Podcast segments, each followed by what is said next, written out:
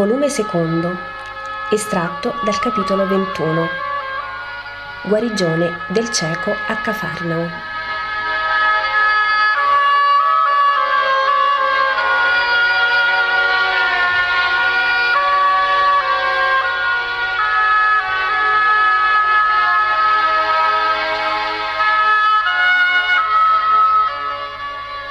Vedo un bellissimo tramonto estivo. Il sole ha infuocato tutto l'Occidente e il lago di Genezaret è un'enorme lastra accesa sotto il cielo acceso. Gesù si affaccia su un uscio che dà su un cortiletto tutto ombreggiato da una vite e da un fico, oltre il quale vi è una vietta sassosa che bordeggia il lago. Tutto per la pesca, insomma, è pronto e Andrea aiuta Pietro, andando e venendo dalla casa alla barca. Gesù interpella il suo apostolo. Sarà buona pesca? È il tempo propizio, risponde. Calma d'acqua e chiara sarà la luna.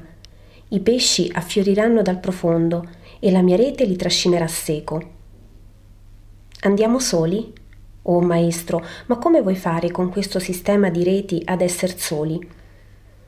Non ho mai pescato e aspetto che tu mi insegni, dice Gesù e scende pian piano verso il lago e si ferma sulla riva di rena grossa e ciottolosa presso la barca. Vedi, maestro, si fa così. Io esco a fianco della barca di Giacomo di Zebedeo e si va sino al punto buono, così a pariglia. Poi si cala la rete, un capo lo teniamo noi. Tu lo vuoi tenere, mi hai detto. Sì, se mi dici che cosa devo fare. Oh, non c'è che da sorvegliare la discesa, che la rete scenda adagio e senza far nodi Adagio, perché saremo su acque di pescagione e un movimento troppo brusco può allontanare i pesci, e senza nodi per non rendere chiusa la rete, che si deve aprire come una borsa o un velo, se più ti piace, gonfiato dal vento. Poi, quando la rete è tutta discesa, noi remeremo piano, o andremo con la vela a seconda del bisogno, facendo un semicerchio sul lago, e quando il vibrare del cavicchio di sicurezza ci dirà che la pesca è buona, dirigeremo a terra e là, quasi a riva, isseremo la rete. E qui ci vuole occhio perché le barche devono venire tanto vicine che da una si possa ritirare l'estremo della rete dato all'altra, ma non urtarsi per non schiacciare la sacca piena di pesce. Mi raccomando, maestro, è il nostro pane, occhio alla rete e non si scavicchi con le scosse. I pesci difendono la loro libertà con forti colpi di coda e se sono molti, tu capisci, sono piccole bestie, ma messe in dieci, in cento, in mille diventano forti come i Leviathan. Risponde Gesù. Come avviene delle colpe, Pietro? In fondo una non è irreparabile, ma se uno non cura di limitarsi a quell'una e accumula, accumula, accumula, finisce che la piccola colpa, forse una semplice omissione, una semplice debolezza, diviene sempre più grossa, diviene abitudine, diviene vizio capitale delle volte si comincia da uno sguardo concupiscente e si finisce ad un adulterio consumato, delle volte da una mancanza di carità di parola verso un parente e si finisce a una violenza contro il prossimo. Guai a incominciare e a lasciare che le colpe aumentino di peso col loro numero. Diventano pericolose e prepotenti come il serpente infernale stesso e trascinano nell'abisso della genna. Dici bene, maestro, ma siamo tanto deboli. Avvertenza e preghiera per essere forti e avere aiuto, e ferma volontà di non peccare, poi una grande fiducia nell'amorosa giustizia del Padre. Tu dici che non sarà troppo severo per il povero Simone? Per il vecchio Simone poteva essere anche severo, ma per il mio Pietro, l'uomo nuovo, l'uomo del suo Cristo, no, Pietro. Egli ti ama e ti amerà. Ed io, anche tu, Andrea, e con te Giovanni e Giacomo, Filippo e Natanaele, siete i miei primi eletti. Ne verranno altri? C'è tuo cugino, e in Giudea, oh molti, il mio regno è aperto a tutto il genere umano, e in verità ti dico che più abbondante della più abbondante tua pesca sarà la mia nelle notti dei secoli che ogni secolo è una notte in cui è guida e luce non la pura luce di Orione o quella della navigante luna, ma la parola di Cristo e la grazia che da lui verrà.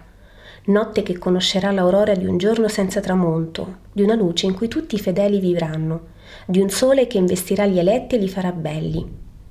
Ebbene, io avrò, nonostante il livore di Satana e la fiacca volontà dell'uomo, pesca più abbondante della tua. Ma saremo noi soli tuoi apostoli? Geloso, Pietro? No, non lo essere.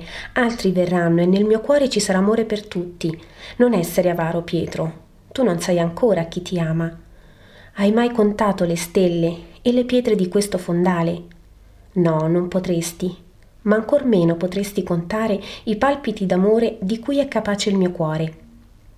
Hai mai potuto tenere conto di quante volte questo mare baci la sponda col suo bacio d'onda nel corso di dodici lune? No, non potresti, ma ancor meno potresti contare le onde d'amore che da questo cuore si riversano a baciare gli uomini. Sta sicuro, Pietro, del mio amore. Pietro prende la mano di Gesù e la bacia, è commosso. Andrea guarda e non osa, ma Gesù gli pone la mano fra i capelli e dice, anche te amo molto. Nell'ora della tua aurora vedrai riflesso sulla volta del cielo, lo vedrai senza dover alzare gli occhi il tuo Gesù, che ti sorriderà per dirti, t'amo, vieni, e il passaggio nell'aurora ti sarà più dolce che entrare in camera nuziale. Simone, Simone, Andrea, vengo. Giovanni accorre affannato. Oh maestro, ti ho fatto attendere. Giovanni guarda col suo occhio innamorato Gesù risponde Pietro. Veramente cominciavo a pensare che non venissi più. Prepara presto la tua barca. E Giacomo? Ecco, abbiamo fatto tardi per un cieco. Credeva che Gesù fosse nella nostra casa ed è venuto. Gli abbiamo detto, è altrove, forse domani ti guarirà, aspetta. Ma non voleva aspettare. Giacomo diceva, hai aspettato tanto la luce, che ti è attendere un'altra notte? Ma non intende ragione. Giovanni, se tu fossi cieco, avresti fretta di rivedere la tua madre? E certo, risponde Giovanni, e allora dov'è il cieco? Viene avanti con Giacomo. Si è attaccato al mantello e non lo lascia, ma viene avanti adagio perché la riva è sassosa ed egli inciampa. Maestre, mi perdoni di essere stato duro? Sì, ma per riparare va a dare aiuto al cieco e portalo a me. Giovanni va via di corsa. Pietro scuote un poco il capo, ma tace. Guarda il cielo che tende a farsi azzurra dopo tanto color rame. Guarda il lago e guarda altre barche già uscite per la pesca e sospira. Simone, maestro, non avere paura, avrai una pesca abbondante anche se esci ultimo. Anche questa volta. Tutte le volte che avrai carità, Dio ti userà grazia di abbondanza. Ecco il cieco. Il poveretto avanza fra Giacomo e Giovanni. Ha fra le mani un bastone, ma non se ne serve ora, va meglio affidandosi ai due. Ecco, uomo, il maestro ti sta davanti. Il cieco si inginocchia. Signor mio, pietà. Vuoi vedere? Alzati, gli dice Gesù. Da quando sei cieco? I quattro apostoli fanno gruppo intorno ai due. Da sette anni, Signore. Prima vedevo bene e lavoravo. Ero fabbro in Cesarea Marittima. Guadagnavo bene, il porto, i molti commerci avevano sempre bisogno di me per lavori, ma nel battere un ferro ad ancora se ne partì una scheggia rovente e mi bruciò l'occhio. Li avevo già malati per il calore della fucina.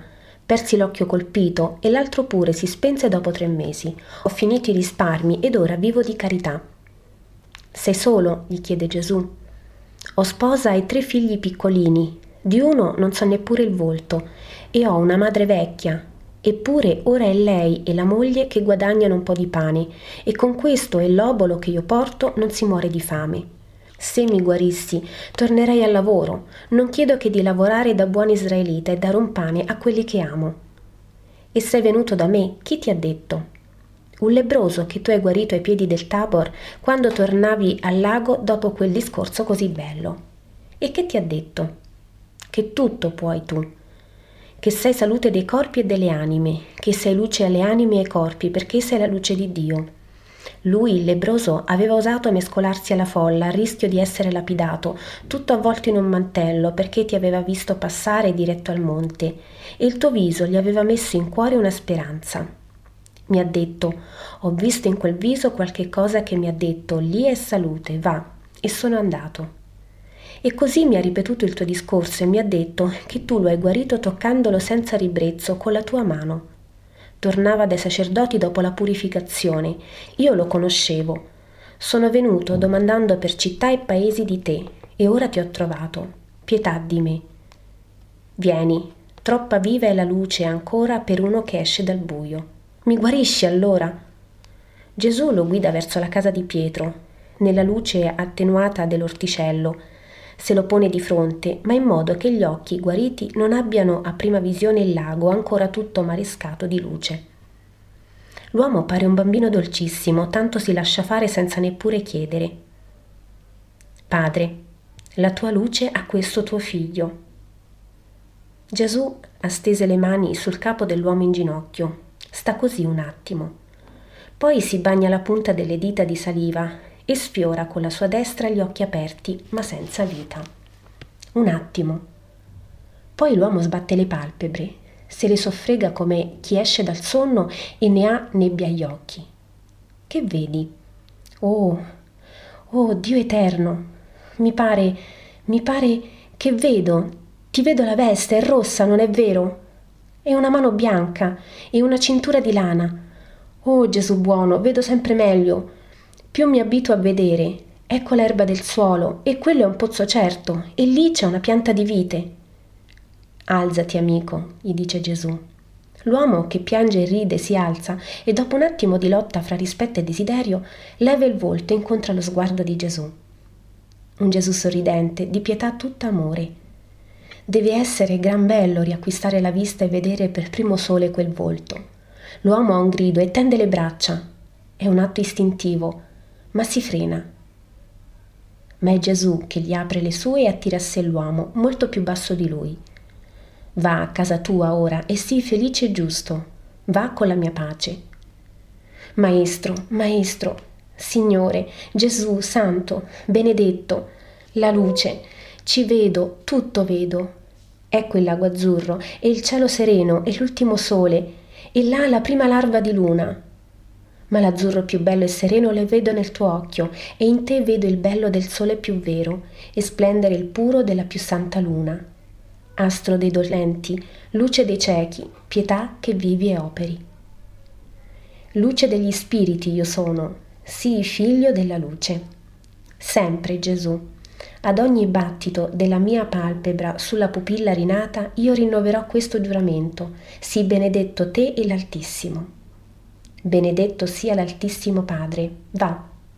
E l'uomo va felice, sicuro, mentre Gesù e gli stupefatti apostoli scendono in due barche e iniziano la manovra della navigazione. E la visione ha termine.